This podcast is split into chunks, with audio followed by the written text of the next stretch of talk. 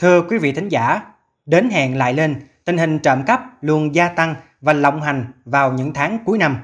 Nhất là các khu nhà trọ dành cho công nhân không được đảm bảo an ninh, không có hàng rào, luôn rơi vào điểm ngắm của các đối tượng trộm cắp. Với nhiều thủ đoạn tinh vi, liều lĩnh khiến cho không ít người thuê trọ phải điêu đứng, bất an. Cảnh giác với đạo chích xóm trọ cuối năm sẽ là phóng sự được ghi nhận trong chuyên mục Kết nối Mê Công. Mời quý thính giả lắng nghe.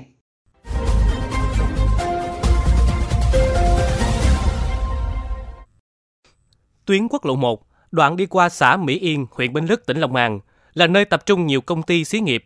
Vì vậy, nơi đây cũng thu hút người dân nhập cư đến tìm việc.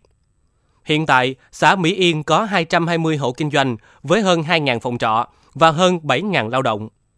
Từ khi các doanh nghiệp hoạt động trở lại, việc tập trung đông công nhân và đến từ các tỉnh thành phố khác nhau, địa phương luôn tiềm ẩn nhiều nguy cơ mất an ninh trật tự và gia tăng tội phạm trộm cắp tài sản. Vào thời điểm cuối năm, những vụ trộm cắp ở các phòng trọ công nhân có xu hướng gia tăng. Với đặc thù công nhân dậy đi làm từ sớm, về khuya, cũng chính là điều kiện để các đạo chích dở trò.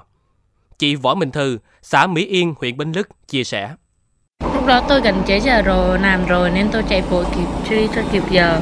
Cũng không để ý là cửa có khóa hay chưa. Đi một đoạn thì tôi mới thấy là có cái gì nó thiếu, quay về phòng thì mở cửa phòng ra thì quần áo đã bị bới tung. Mà công nhân mà cũng chẳng có gì giá trị mấy, chắc cũng mất gần 2 triệu tiền lương với lại một ít đồ. Lỗi cũng là ở mình nên tôi cũng chẳng báo công an. Do tâm lý chủ quan, vì trước đây xóm trọ chưa từng xảy ra những vụ mất trộm mà nhiều người thuê trọ mất cảnh giác, chủ quan trong việc bảo vệ tài sản, tạo cơ hội cho kẻ gian lấy cắp. Các đối tượng trộm cắp thường là đối tượng nghiện ma túy và những kẻ trộm cắp vặt. Lợi dụng lúc công nhân khi tan làm trở về, thường để xe ngoài sân. Những khu trọ không có chủ quản lý để thực hiện hành vi.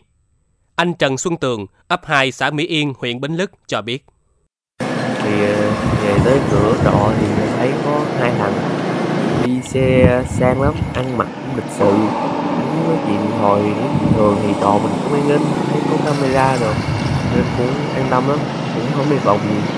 Nên mình để xe trọ luôn. Rồi vô lấy nhanh rồi ra đi làm, rồi đang vô phòng rồi cái đồ thì nghe ngoài tiếng la lên là đấm, thì ra là thấy thằng nó đang bẻ khóa xe, rồi thấy vòng chạy ra nên thấy cái kiểu nó lấy xe mình không được rồi, nên nó chỉ lấy đại một đồ lên xe mình rồi tóm lên xe thằng kia bỏ chạy luôn. Để nắm bắt các vấn đề liên quan đến an ninh trật tự, lực lượng công an xã thường xuyên gặp gỡ chủ trọ, người thuê trọ để trao đổi thông tin cũng như tuyên truyền các phương thức, thủ đoạn của tội phạm nổi lên dịp giáp Tết. Trung tá Phạm Hữu Trường, trưởng công an xã Mỹ Yên, huyện Bến Lức cho hay.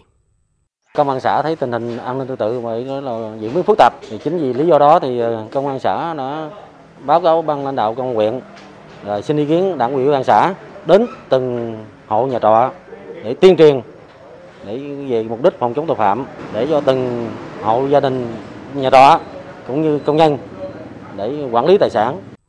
Bên cạnh việc ra quân kiểm tra, xử lý các ngành chức năng, thì mỗi công nhân phải có ý thức cảnh giác, giữ gìn và bảo quản đồ đạc.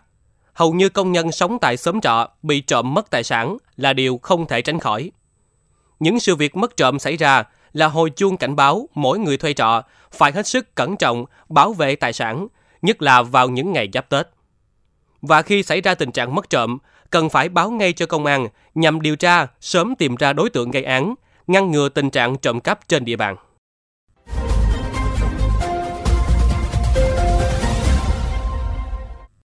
Đến đây, thời lượng dành cho chuyên mục Kết nối Mekong xin được khép lại.